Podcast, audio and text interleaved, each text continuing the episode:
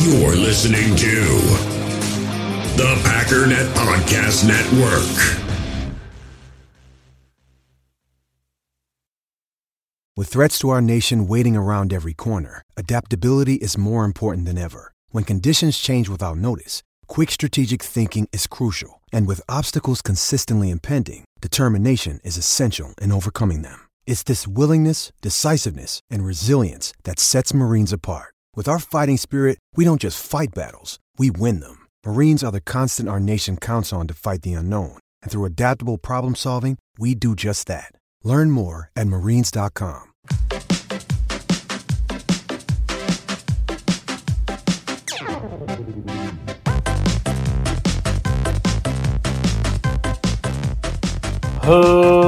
Ladies and gentlemen, welcome once again to the Packernet Podcast. I am your host and resident panelist, as always, Ryan Schlip. Check us out online, packernet.com. Find me on Twitter, pack underscore daddy. And no, that's not the new theme song. I just don't know where I put my hard drive, and I don't know my Dropbox login because I am just an absolute wreck right now. But it is fantastic to be back. It's a little bit of a late start, but uh, I had to try to juggle between watching the next Marvel movie with the kid and doing the podcast. I could have just went with doing both normally and getting three hours of sleep, but I decided to, to give myself a couple extra hours, so here we are. As far as why that particular song, I don't know. I was just going through a bunch of different songs and whatnot, and this one just kind of has my flavor. You know what I mean? Because I think the theme of this show really is I do what I want. And that song just really embodies the I just do whatever I want mantra. So, so I've mentioned this several times, um, but I don't know what the title of this podcast is going to be usually by this point. But I have an idea, and I have a feeling a lot of people are showing up because it's going to be a real clickbaity title. But I wanted to start off my uh, welcome back with a little bit of a bang. Now, there's a massive caveat, but uh, you know, you, you got to get to the show to find out the caveat. So, I had somebody reach out yesterday, and I'm going to omit several names here. And the caveat is I've had at least two other instances of quote unquote inside sources, and I think in both cases they came up kind of bunk. Now, this one's a little bit different. I had, for example, somebody else say, I work with a guy who says he's got a source, who says that the Packers really like so and so of Ohio State during the draft or whatever. And it's some guy working with one. You know how sometimes there's those guys that they tell you ridiculous stuff and they just lie a lot, you know? Every once in a while you meet that guy, it's like, I feel like everything you say is a lie. Now, this one is a little bit more different and a little bit more specific. Now, I don't know the person who sent me this message real well, so it could be that uh, this person is just a complete wacko liar. I don't know. No offense. I'll, I'll call you uh, Bob. It's not his name, but we'll go with Bob. But assuming that isn't the case, this is a much more direct thing. For example, the the the ties here are quote my best friend's dad's neighbor. Now that's that is several degrees, but if you think about each individual degree, there's not a lot that's going to lie. I mean, think about your best friend he tells you that his dad is neighbors with so and so and that they hang out. Now, I know if my best friend were talking to me and said, dude, my dad is neighbors with, let's just say Gutekunst, because that's not who we're talking about, I don't think I would be like, dude, you're lying. Maybe you would, but my best friend or friends wouldn't just flat out lie about that. But that's what we're talking about. So this person is very close with somebody whose dad is neighbors with, let's just say, well, as he put it before I squeezed him for the actual name, which I will omit, he said a high ranking front office scout guy, which that is a very um, polite way to put it, possibly demeaning, because it's, it's true. And while there is some inside information about Rodgers, which is the most clickbaity part about this, that's not actually my most, it's not my favorite part of all this. But let's get that out of the way first. For those of you that just can't get enough Aaron Rodgers uh, gossip and whatnot, we'll get that out of the way and then we'll move on. But according to this front office person, the perception, and again, this is perception, not we know the situation, it's we think that this is what's going on. In other words, the people at the top of the Green Bay organization recognize that there's a problem and they believe the root of the problem is Shailene. Now, obviously, Aaron Rodgers has had issues for a while.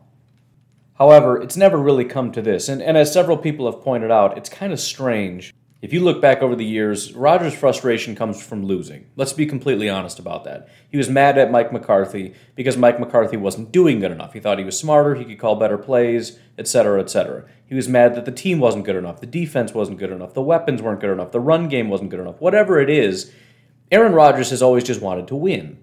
Last year, the Packers went to the NFC Championship game. He was loaded with weapons, and they had the number one offense in football, and he was the league MVP for this to be his moment to just jump up and say, I don't want to be here anymore, it's a little weird. I'm not saying it's all fake and that he has, you know, he, he doesn't have some legitimate gripes, but I will say this is a little out of character. Not necessarily him being upset, but things going well and him being upset. So I know a lot of people get mad when you start blaming the girlfriends or whatever.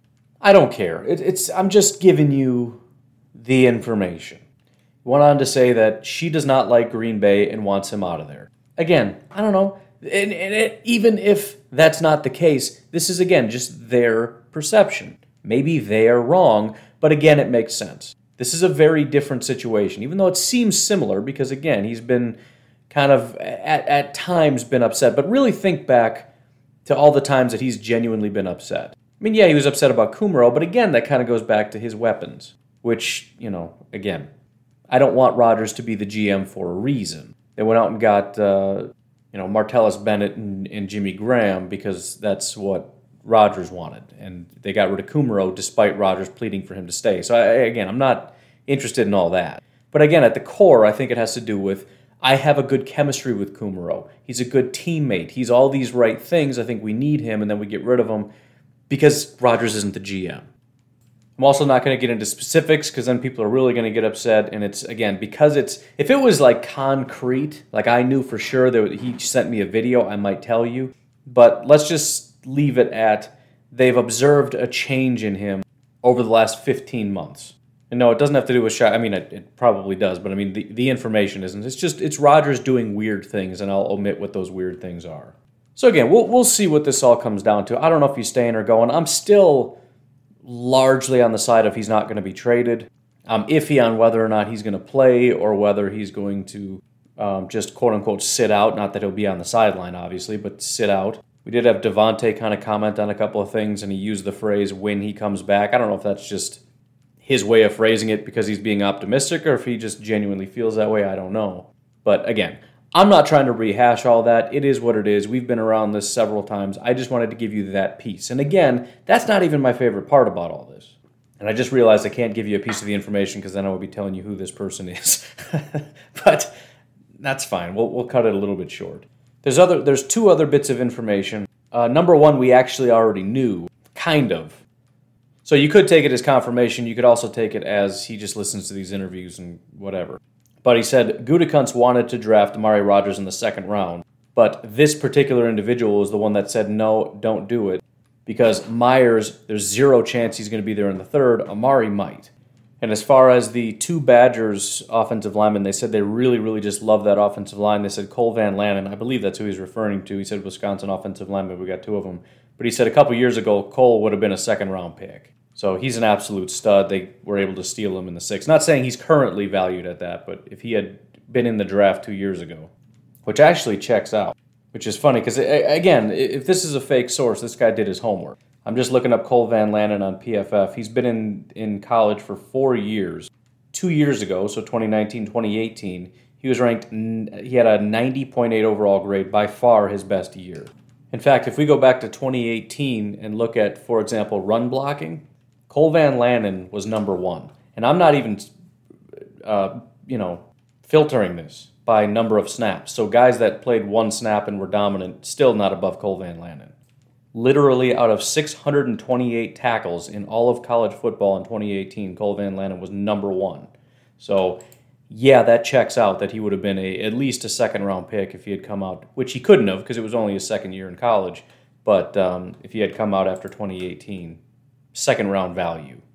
And then the final thing that apparently these two fine gentlemen were discussing, and I'll admit this one's probably the, the iffiest of all the information, but apparently Eric Stokes was seventh on their big board.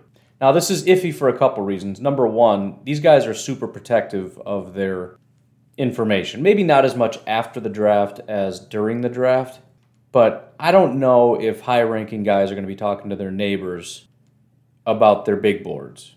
Secondly, if this guy's seventh on their board, I don't think they're going to wait. They're going to trade up real high to get him. Like when he gets to 15, they're starting to make phone calls. They let him fall all the way to 29. They didn't even try to get up to like 26.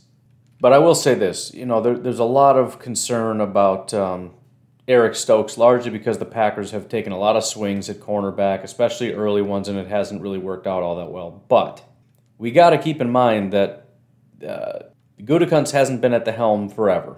And the idea that, well, the Packers as an organization aren't very good at it, you know, I, I guess I get it because there's a similar philosophy to it, but Gutekunst isn't Ted Thompson. And again, when Gutekunst was hired, uh, Mark Murphy had them all turn in their notebooks with everything that they had on their draft picks because Mark Murphy said, I want the best drafters to be the best drafter to be our GM. And he was heads and tails above everybody else. Because obviously, when you get into the draft, Ted Thompson's the one that makes the final decision, but you got uh, Eliot Wolf was in there. You got a bunch of other guys that are banging the table for different individuals. Gutekunst, though, was heads and tails above everybody else. He's a great talent evaluator. On top of that, and, and I keep forgetting this as well, we, we also brought in that uh, Milt guy. Now, Baltimore has done a great job evaluating, especially defensive talent. He was here in 2019. That was the year we got Rashan Gary. That was the year we got Darnell Savage. That was the year that we got Kingsley Keke. Um, the fact that we got the one of the only good linebackers in 2020 in Kamal Martin in the fifth round. I mean, the Packers haven't even drafted a ton of defensive talent, and the hit rate is pretty out of control. I mean, we don't know what we got in Kingsley yet, obviously, but again, that's a fifth round pick. As far as early picks, we've only had two, Rashan and, and Savage. Otherwise, in the first three rounds, it was Elgton Jenkins, Jace Sternberger, Jordan Love, A.J. Dillon, and Josiah DeGuara. Even this year, Josh Myers and Amari Rodgers, which again is hilarious that the Packers, they just keep getting these defensive guys. They don't do anything to, to help out their quarterback. Really? We're still just drafting all offense all the time. Maybe not first round picks necessarily, but the point is, when you take a swing, make sure it sticks, make sure it hits. And I think they've done a real good job of that. We're, we're still got to see exactly what Rashan is, but he's he's a better player than he gets credit for. He did take a step in the right direction, especially how he ended last year. He was looking real good. From from just a pure pressure perspective, he's already a very good football player. Not a very well-rounded football player. He's obviously missing a lot of things, and he, he's not great on a play-to-play basis but in just true raw numbers, he's one of the better pressure guys in football right now. So I'm I'm feeling fairly confident in Eric Stokes. There's been nothing but good reviews coming out of camp so far. Very excited to see what happens. But again, just going through, you know, 2018 maybe was a little bit rough, but that was that was Gutekunst's first year. And again, he didn't have a full year. He didn't have a full staff. He had nothing. Granted, he had been working that whole time, and so he had kind of some things worked out, but this was his first year, and he had a couple months to prepare his own draft, his own team, and his own system. And even in that year, they had Jaire. Still got MVS, still got J.K. Scott, right? Other than that, not great. But again, the next year, Rashan, Savage, Elgton Jenkins are our first three picks. Jace doesn't seem like it's going real good, but we'll see. I'm willing to give him one more year. Kingsley, we'll see. Ka'dar, we haven't really seen much yet. We'll see what that is. Dexter might have a, a, an actual opportunity this year to do something as the number three. Although I will say, Kylin Hill, um, there's a lot of buzz about Kylin Hill. I mean, listen, the, the draft media people don't really respect the Green Bay Packers very much, which is weird because they always used to. But I just think they've hated their most recent draft stuff. You know, you got to go wide receiver, and they draft a quarterback, so now everybody thinks you're a goof and you're a loser. And again, when it comes to at least NFL media, one thing I've noticed is that they have a real hard time letting stuff go. They don't change their mind very quickly, they change their minds very slowly. So it's going to take some time for them to change things. But I will say this was a different draft. And although a lot of these things, like Eric Stokes wasn't a big hit, Josh Myers wasn't a big hit, several people have hailed Amari Rodgers as one of the better picks in this draft. And, and I have seen almost unanimous support for Kylin Hill as a massive steal. So either way, it's going to be a lot of fun. I hope all four of those guys make it. Obviously, our top two are already set in stone, but if we can keep Dexter and Kylin Hill, maybe Kylin's not quite ready, and we get to see some some Dexter. Plus, again, Dexter's the only Packer or even football player that's ever responded to me, ever. And so, um, I'm borderline ready to get my my first official jersey and get a Dexter Williams. So he's he's got to make the team, and then I got to go make his mac and cheese, and then uh, we'll we'll see where it goes from there. But I'm I'm I'm holding out hope that uh, Dexter makes some strides here. But no, I, I you know, and again, a lot of people still are are very mad at Gutekunst. And and listen, we'll see what happens because you can go either way. I mean, you, you can put a negative spin on this. 2018, as I said, wasn't great, but Jaire was a hit. 2019, we basically have Savage who had a half of a good year. So we'll see. It's it's not it's not like we've never seen guys have one good year and then fall off. Right? I've been ragging on the Bears safety for years because he had one good year, and I love making Bears fans aware of that. It's one of those things they refuse to admit, but after like two or three years, they start to be like, all right, maybe there's some truth to it, but shut up anyways. But, you know, we, we got to see Savage a little bit more. Elgton's pretty well established as a good offensive lineman, especially versatile. Jace seems like a bust. Kingsley hasn't proven anything. Ka'dar, Dexter, Ty proven nothing. Jordan Love, we don't know anything. AJ Dillon, we still don't really know anything, even though I'm pretty confident in him being quite good. Uh, Josiah, we've seen nothing. Kamal can't even win the starting job. Uh, Jon Runyan, you know, possibly starter caliber, we don't know. Simon Stepaniak, Jake Hanson, we haven't seen. Vernon, we haven't seen. Jonathan, we haven't seen. And then the 2021 class, we haven't seen. So you can spin it either way, depending on if you're an optimist or a pessimist. Again, I think most pessimists refuse to look at other draft drafts by other teams. But I will say this: I think for everybody, for um, optimists, pessimists, for NFL media, for and other NFL fan bases, the 2021 draft and the 2020 draft are going to make a big difference, right? So 2020, what does AJ Dillon look like? What does Josiah DeGuara look like? You know, if Darnell Savage can repeat, if Rashan can break out, if Elgton kind of gets a bigger name for himself, if these things start to see, because there's several different ways of looking at things. Elgton's good, but most people don't know it. Rashan is is quite good, but people don't know about it. And if he can really start to stack up those numbers, again, he's good as in terms of percentage, but he doesn't get opportunities. If you give him the opportunities, the raw numbers go up, and then he's going to get some visibility. So visibility is an issue for guys that are good and people don't know it. Even Darnell, people don't really know, right? AJ Dillon hasn't really been given the opportunities. Josiah hasn't been given the opportunity. A lot of these guys just don't get opportunities either. Again, Rashan is kind of that way, but but Rashan again, he's got the numbers, he just doesn't have the opportunities. AJ Dillon, he doesn't have anything. He's had a couple really good games, which he's only played a couple games, but we don't even know yet. So it's actually a lot of guys are kind of similar to Jaire, where we knew the guy was a, was special, and a couple other guys did too. I forget one of the guys at PFF wrote an article in 2019 about how he might be the next great cornerback, and he was a year early. And then in 2020, obviously, he blows up. He is the best.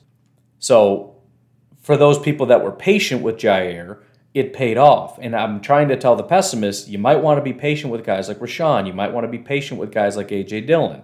I'm, I'm a huge fan of Josiah, not even because I think he's necessarily a special tight end. It's just when you take what he does well and you take this offense, it's very hard for him to fail as long as he, he's, he's healthy on the field and doing what he's being asked. Because remember, he's the sneaky guy. If he can just execute his blocks so that he's not a liability on the field consistently, I see him absolutely as a as a relatively big piece on this offense. Now he's got a lot to do because he's he's going to be playing fullback, so he's got to lead block for guys. He's going to be playing in line, so he's got to be able to block off the edge, and he's got to be able to run routes, understand routes, understand line calls. You know, we heard from Coach Hahn um, basically saying that the Packers or, or Matt LaFleur believes that this is the second most complex position to understand. So there's a lot to it, but the point is if he can do his job, no question in my mind, he's going to be a big impact guy. Now there's so many different directions you can go, and that's another problem with the Packers. And kind of always has been is if if if the casuals only look at raw numbers, nobody's going to ever know Josiah DeGuara. The only guy that's really ever been massive in terms of I shouldn't say ever, but like in terms of being a number one is Davante, and a lot of that is because it's not Davante and Cobb and Jones and and and and and. That's why if you ever played fantasy football, you know that back in the day, outside of Aaron Rodgers, you generally didn't really take very many Packers people. Right? Aaron Rodgers you probably didn't take because he went too early. Maybe you would take Jordy, maybe you would take Randall, but the problem with them is you know, especially in certain years, they would distribute so much. You know, back in the day when they had five real good receivers, You had no idea. I mean, you would have games where a guy would get you 30 points. You'd have games where the guy would get you four because they just didn't go to him that game. They went to all the other guys. And that doesn't mean those guys weren't amazing. It's just it was just the DNA of the team. And again, I think that's that's what makes the team special. It isn't because they have one stud. It's just because they got a bunch of guys that can just do a bunch of different things. And we even saw that last year. You had one game where Davante would take over. You had another game where Aaron Jones would take over. You had another game where it was Tonyan that took over. You'd have a game where Lazard took over. So again, you don't want these guys in fantasy, but you absolutely want them on your team. And so look, I I, I just think that uh, I think that this is probably going to be a big year in terms of it's going to go in one direction or another. I think either we're going to really discover that Brian Gutekunst knows what he's doing, and, let's be honest, Aaron Rodgers staying or leaving is probably going to impact that. Because even if some of these guys do really well, if the Packers don't do well, Gutekunst isn't going to get any credit. Right? He's the the dummy that allowed Rodgers to leave, and the whole thing fell apart. And so there's still going to be that rift uh, among Packer fans and the people who say they love the Packers but do nothing but talk trash about the Packers, and uh, the national media who doesn't like the Packers because they're not winning, and Packer fans who are like, dude, there's a lot of good players on this team. Um, but if they come back and they're winning a lot, and a lot of these guys stand out, and again, there's a lot of reason to believe that several people will. We already have Jaire, We already have Darnell. We already have Elgton. We have to assume Rashan is going to take a bigger slice of the pie, which, and here's the other thing even if he's not doing well as far as PFF, and maybe he, I think he's a great candidate for somebody that gets overhyped in 2021. I think there might be a big, massive switch even on this show where everybody talks about how great he is, and it's like, all right, I mean, let, let me at least give you some of the, the, the negative here. because I think he's he is a stats guy. He is that guy that's probably going to miss a bunch of tackles. He's going to maybe struggle on a lot of different plays, but he's also going to be the guy that gets 16 sacks in a season and 84 pressures because he's just a pressure machine. But with so many guys likely going to have a, a larger role, it's not even about good or bad. It's just, you know, we've seen so many guys being held back that are going to be unleashed. Rashan Gary has to start taking a bigger role. Savage already has a big role. Elgton has a big role. Um, assuming Josiah doesn't get hurt, he's going to have a big role. A.J. Dillon's going to have a massive role. Eric Stokes is going to have a big role. Josh Myers is going to have a big role. Amari Rodgers is going to have a big role. Royce Newman might have a big role. Uh, TJ Slaton has a potential for a role. Shemar Jean Charles has a potential for a role. So there's a lot of other guys. Kylin Hill might be a guy. And even if he doesn't, that means Dexter, who was another draft pick for, for Brian Gutekunst. So all these guys, and, and, and look, this is part of the reason why you draft for the future and not for now, because eventually you get to this point where it's like, all right, guys, we need you right? If we hadn't been drafting for the future this whole time, we wouldn't have this just pile of guys where all of a sudden it's like, man, what are we going to do? We don't have this, we don't have this, we don't have this. Oh, we've been drafting for this forever. You know, Za'Darius is getting expensive and Preston is on the way out. What are we going to do? Oh, we got Rashan Gary back in 2019. Our offensive line is starting to get real thin. What are we going to do? Well, we drafted Elgton back in 2019. We got Jon Runyan back in 2020, who's got a year under his belt now, and we just drafted Josh Myers in 2021. We've had a steady stream of guys coming in over the years, on top of Jake Hanson, Simon Stepaniak, Royce Newman, Cole Van Lanen, right? Uh, Aaron Rodgers is, is forcing his way out. What are we going to do? Well, we drafted Jordan Love in 2020, just in case. So it's going to be, I think it's going to be a big year. And I, and I am optimistic because, again, I, I we've seen these guys do a really good job of bringing in talent. And again, as far as um, the other interesting thing is early round talent, and I've mentioned this before, but you know Ted Thompson really struggled in the early rounds, but you get him in the third round, uh, well, second round wide receivers, obviously he was an ace, but you get him in the third round, fourth round, fifth round, he was so good at that mid round talent. He just couldn't hit on a first round pick. He struggled with that. You look at uh, Brian Gutekunst though, Jair Alexander, Rashan Gary, we don't know about Jordan Love. Darnell Savage, second round, Elgton Jenkins, A.J. Dillon. We got Josh Myers. I just think they do a good job in the early rounds, which is also why I'm optimistic about Jordan Love, which is also why I'm optimistic about Eric Stokes. Nobody's perfect. There's there's no absolute formula, no matter how good of an evaluator you are in projecting how good a player is going to be. Everybody's susceptible to bust players. Everybody. You're not going to find a single guy that was a GM that drafted and didn't miss. Whether that's first round, second round, third round, every round they they drafted, They likely have drafted early and they likely have missed early. But if you're real good at what you do, it really helps your chances. And I think the Packers are really good at what they do. And I'm just I'm just excited to see some of these guys really take a larger role. And I think it, it is time. And again, the good thing about staggering this is that you got different degrees of, of readiness and talent. Jaire's going into year four, Rashan and Darnell going into year three, and Elgton, AJ Dillon ready to take a step in year two. And a bunch of rookies that probably are going to have to step up. Again, Stokes, Myers, and Rodgers 100% are playing. Royce has a real good shot. Tedarrell Slaton, you know, unless he's just terrible, he's going to have a role. So it's all just, it's like it's converging. Everything's coming together in the 2021 season, which is really why it would be great if Rodgers didn't just leave. I know I'm not, haven't been super happy with him, but it feels like everything's coming together. We just need a quarterback. And that's not because I don't have faith in Jordan Love at some point, but the idea that Jordan Love can come in and do what Aaron Rodgers can do this year, fully understanding that Aaron Rodgers will not win MVP back to back years, it does feel like, man, there's a real good shot if, if Rodgers can just give this another year. But if not, that's fine. We got the coach, we got the GM. If Jordan Love can do it and can learn and can grow and can be a good quarterback, I think we can be a good team for a long. I'm I'm happy either way. I'm going to cheer either way. I'm going to be excited either way. I, I, I just can't wait for football to start. I really can't. It's going to be a lot of fun, and I'm really looking forward to it. Anyways, we got to take a break. Big shout out to Mr. David Hofstead, as well as Mr. Wombat Mode for upping his pledge on Patreon. Thank you guys very much for your support. I know I've been gone.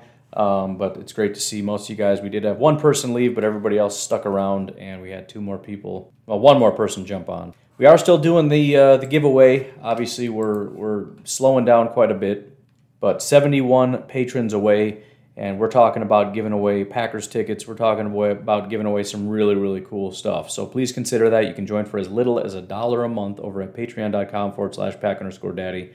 I'm also in the process of setting up a uh, little charity. It's not mine personally, but it is something I want to keep going regularly.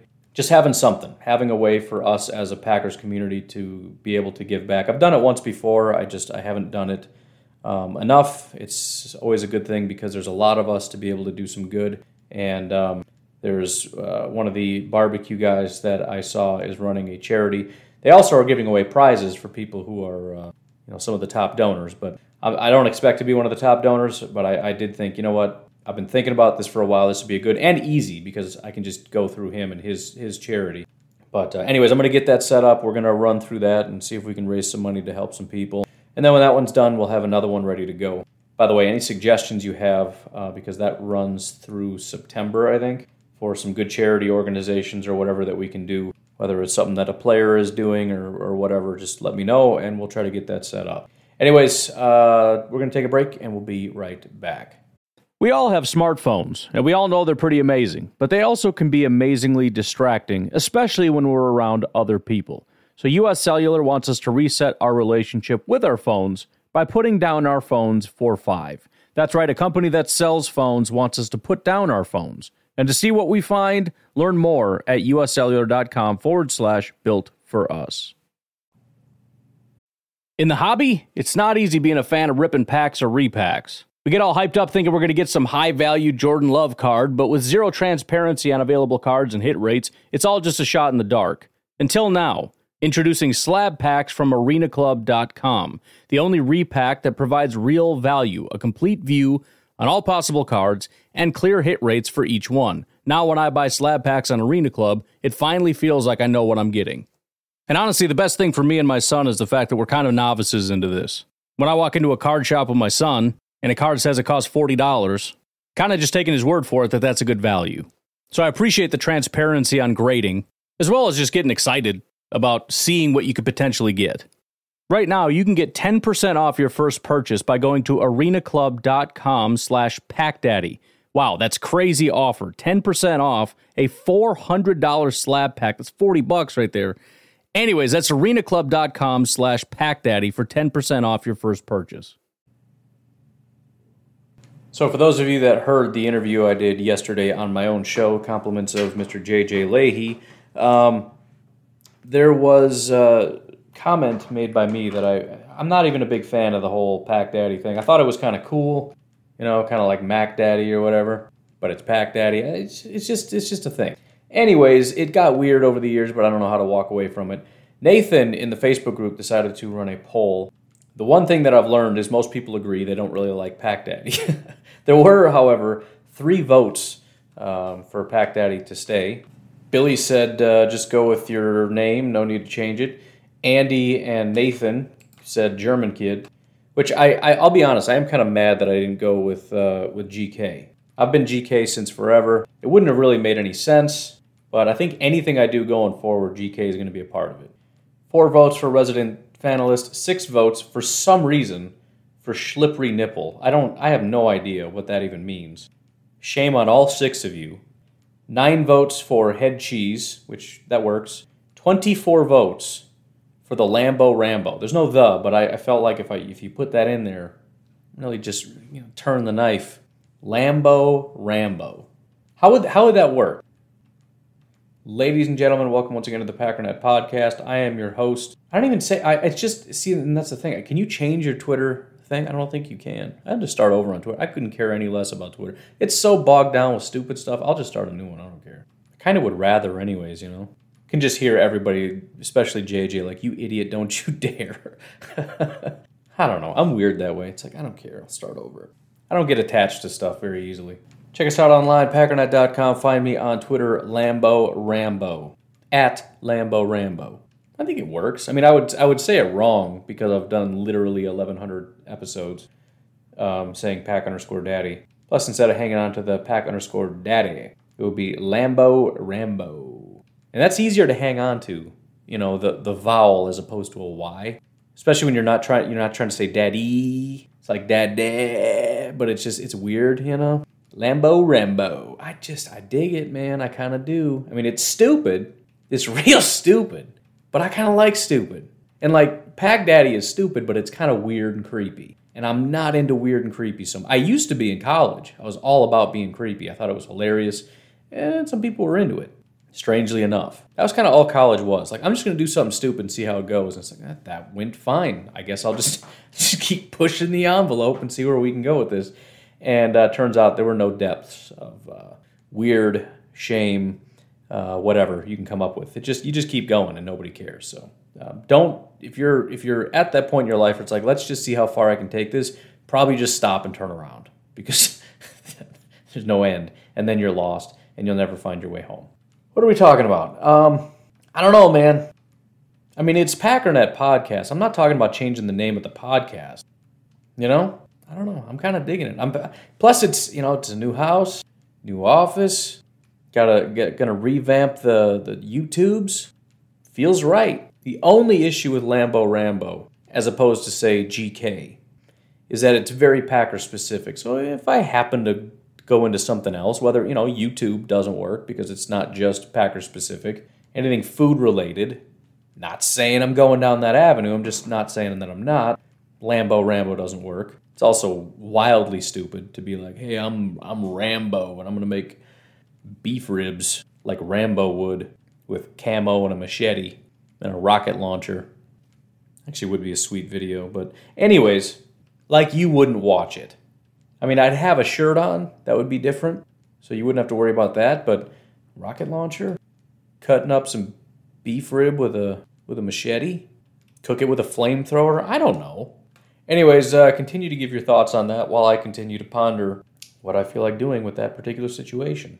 Anyways, I'm uh, going to go ahead and hijack a couple of these questions that uh, JJ asked for, especially the ones that people didn't realize were JJ instead of me. But Mike says, I know you enjoy the Civilization games. By the way, and I forget uh, who mentioned this, so sorry, just you guys got to keep messaging me stuff because I'm going to forget who said it and where it was said. Was it Twitter, Facebook, whatever? Somebody had mentioned it would be fun if we had like a Saturday night Civ kind of group thing. I do think that would be fun, something to explore. Think it over. If you're interested, message me. We'll see if we can work something out. Tomorrow is Saturday, by the way. What other turn-based or RTS games do you or do you did you or do you play? Uh, the biggest one that I really, really like, and I think it's kind of gone downhill, even though obviously the graphics and the storylines and the, the factions and all that have gotten much better. The game itself is less enjoyable, is Total War. And interestingly enough, I'd actually played, I think, the first Total War game before I knew anything about it. This was one of those things where I got it on a disc. You know, I uh, loaded it up on a computer that was using dial up internet. I mean, we're talking like 1990, 97 probably, but it was called Shogun. And man, it, I mean, it was it was game changing because they didn't really have stuff like that. Where basically what it is is you're playing a board game, but then when you decide to go to battle, it zooms in and it's not a turn based game anymore. You're controlling an army, so it's a lot of fun. I would say it peaked somewhere around like uh, Empire Total War. I think a lot of these other ones like Warhammer, it's really cool because of all the different stuff you can do but um, and all the factions and all the graphics obviously are unbelievable. I just don't enjoy it as much. I don't really know why. I think it's just the gameplay has changed, and I don't really like the way that it's changed. So yeah, I think for me, and, and some of the older ones, like I can't really get over the graphics, but like the original Rome Total War is amazing. It's a lot of fun. Again, I fully understand JJ answered some of these already, but I'm still gonna go ahead and take some. So Gerard says, if Rodgers is back for training camp, who is our starting quarterback for preseason games? And if Rodgers starts the regular season, does Love see any game time at all? I'm talking in blowout games. So our starting quarterback for preseason games is going to almost exclusively be Jordan Love. I mean, you're going to have the other guys playing, but it's going to be a lot of Jordan Love.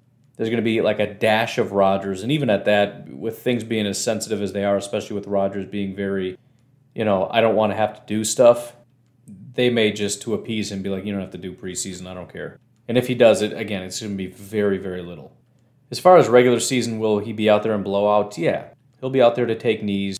Um, maybe if we're up like 40 to, to 14 and uh, with six minutes left in the fourth, he'll go out and play a couple snaps.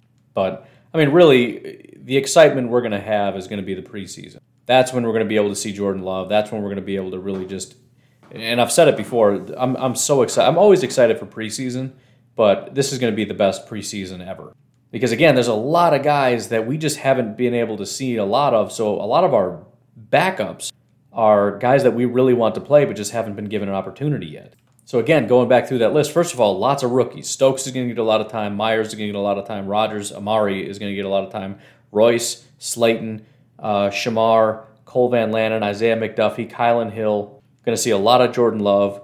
Um, probably a decent amount of Josiah because he's going to need some work. Kamal is not really our number one. He's probably maybe our number two, but even so, I mean, we don't have a ton of guys.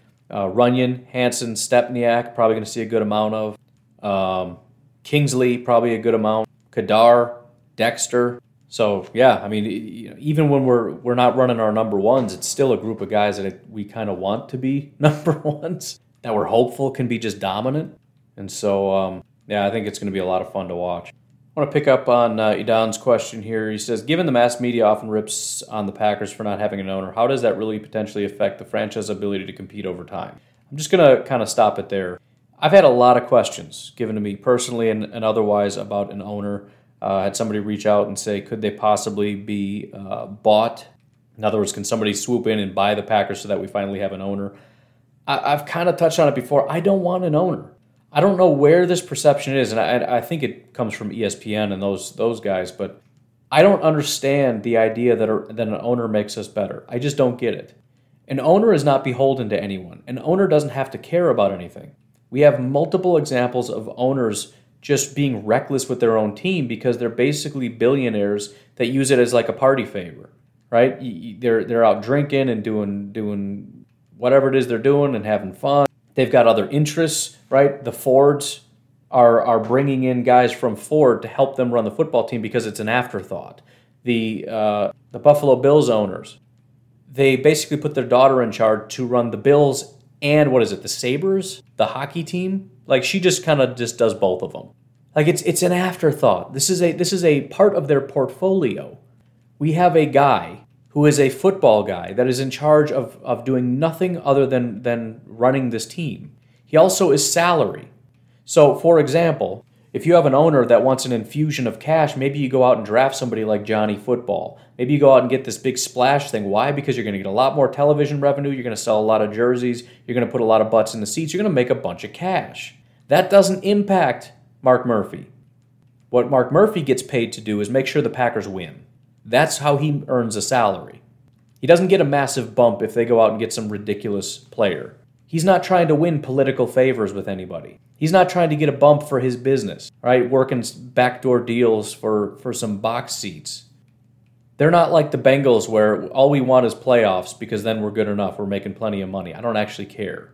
This is not an afterthought. It's what they do. It's all they do. I just I don't get the owner thing. I don't understand it. I know and I know Edon Iden again I forget. It's bad too because it's like yeah you nailed my name and it's like now I now I forgot what it was. But the owner the the owner thing is becoming one of those things that's just driving me nuts. And again, it, it all just comes back to all the negativity toward the Packers, and they just got to find some reason. Well, it's because Murphy's an idiot, and uh, he said those those words, and if he if if he was an owner, he would never done anything stupid. Like again, it just comes back to if anybody was actually paying attention to anything other than the Packers, nobody would be saying this. Have you ever looked once at Washington ever? Have you ever looked at Detroit? Have you ever looked at Chicago? Have you ever looked at Cincinnati? Jacksonville. How much of what Jacksonville is doing is about flash and flair and just like trying to draw up attention? They go out and get the flashy coach. They go out and get Tim Tebow. Obviously, they get the flashy quarterback, but that happens to be the best guy available also. But it's all just about flash and pizzazz. We just want people to care about us again. We just want to be interesting again. And if you can't be good, then just get really flashy names to come in here and play. I don't understand why that's a benefit. What what what doesn't why does some billionaire that doesn't know anything about football buying a football team help us? What does that help us do? There's a salary cap. It's not like this this rich billionaire is going to infuse money into the team. The Packers are, are, are flush with cash. They have a great team. They sell tons of jerseys. They get tons of revenue. They're doing just fine. And again, I'm not I'm not pointing out anybody in particular. It's mostly the the media and a, and a lot of the negative fans who just want another thing to hate about the the team that they pretend to like. But I just I don't get it. What what is the one thing that they can do for the Packers that's going to be a good thing? Right? Let's say Bill Gates bought the Packers. How does that help us? How does that help us? What does that do for us? Nothing. Bill Gates couldn't care any less about this team. Why he would buy it, I don't know. But he's going to come in. He turns out he's a Packer fan. He just wants some uh, trophy. And again, that's what a lot of this is for a lot of these guys. They're trophies. Like, oh, dude, you got a private jet? Cool. I got a football team. What up now, son? That has nothing. They don't care. And yeah, some of these teams are very, very good, and, and obviously they care to some degree, but it's a bad idea. We have a guy that is very good at the business of football, that's been in the business of football since he's been, like, I don't know, at least college.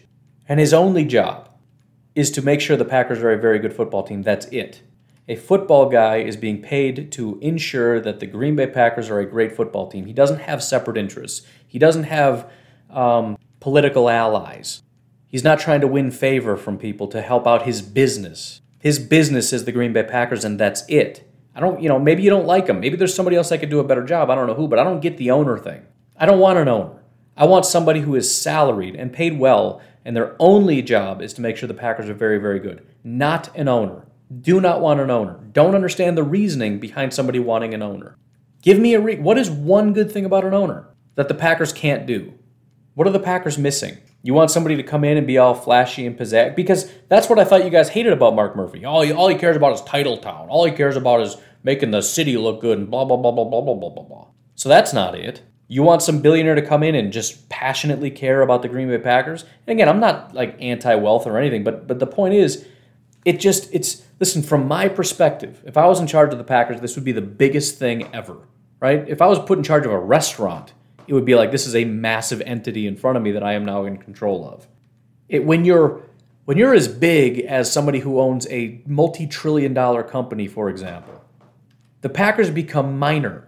I don't want somebody who sees the Packers as like a thing, like a one of many things that I do, because I'm just a baller and I just run trillion dollar companies in my sleep. I don't want Elon Musk, right? I don't want him Teslaing up the Green Bay Packers. I'm giving giving uh, the you know the instead of game balls, we're giving away Teslas, and and Lambeau Field is now Tesla Stadium, and Tesla is all over the place. Because why? Because his interest is Tesla and and SpaceX and everything else that he's got going on. PayPal. I don't know if he's still a part of that or not. Why is that so interesting to people? Why do people care about that? Why are you interested in that? And again, I really think it just comes down to people trying to find excuses for why the Packers are so horrible, which of course they're not, but it's just people are weird.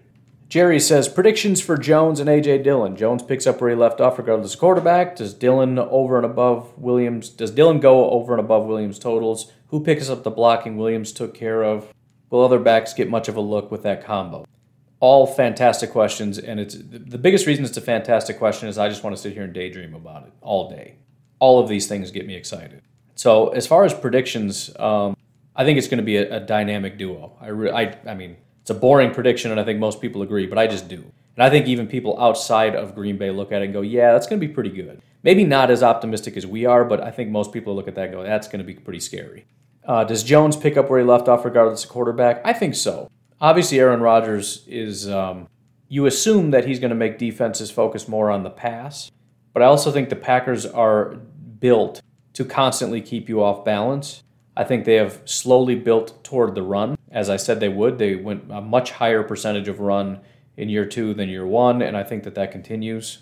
And I think if uh, Rodgers doesn't come back, then that becomes an even bigger focal point of the offense. So in other words, as things start to regress, in other words, um, Rodgers leaving hurts the run game. I think other things are improving on the back end, especially if we're talking two running back sets where you got uh, Dillon and Jones on the field at the same time. That keeps defenses off balance in a different way. Who picks up the blocking that Williams took care of? I mean, it's just if you're a running back on the field and a passing play, you got to do it. So it's it's just kind of whoever's out there. I know Williams was credited as being a very good blocking running back, but Aaron Jones, I think, is every bit as good. Um, and everybody else that's going to be out there has to be able to block. And really, that's going to be a big hindrance. If you want to know who's going to be out there and what the percentages are, you got to ask the question how good are they at the other things outside of running? How well can you block? How well can you run routes? How well can you catch? All that kind of stuff. If you can't do those things, I don't care how good of a runner you are, you're not going to be out there very much. And finally, are the other backs going to be out there? I, I think that the Packers want to get as many looks as possible, but again, it just comes down to readiness. Can Dexter do those things? Can he catch passes? I mean, we know he's real quick to the outside. Is he going to be able to stand in and block? Is he going to be able to run routes and catch passes? Kylan, same question. If they can do that, I think you're going to see a lot of, of, of that number three guy. Zach says, ESP, real or not?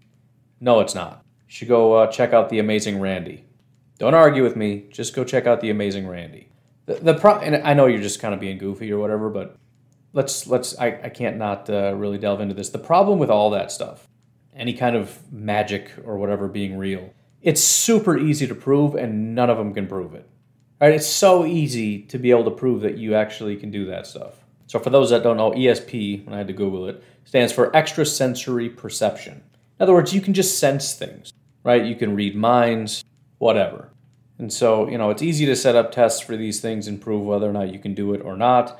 And that's basically what the ama- amazing Randi did. He's a magician, very, very good magician that um, understood that, similar to Penn and Teller, um, magic is a trick. It's a fun little hobby or whatever. And some people like to trick people and scam people by making them believe that magic is real, and um, it's not. And so he set out to prove, as a magician, having a very good insight into how magicians do tricks, proving that these guys who were doing tricks and lying to people, he was very good at setting up tests to say, okay, if you're actually doing this, you should be able to do it in these conditions and it'll be fine. And none of them could do it ever because it's fake. And uh, as adults, we should know that it's fake.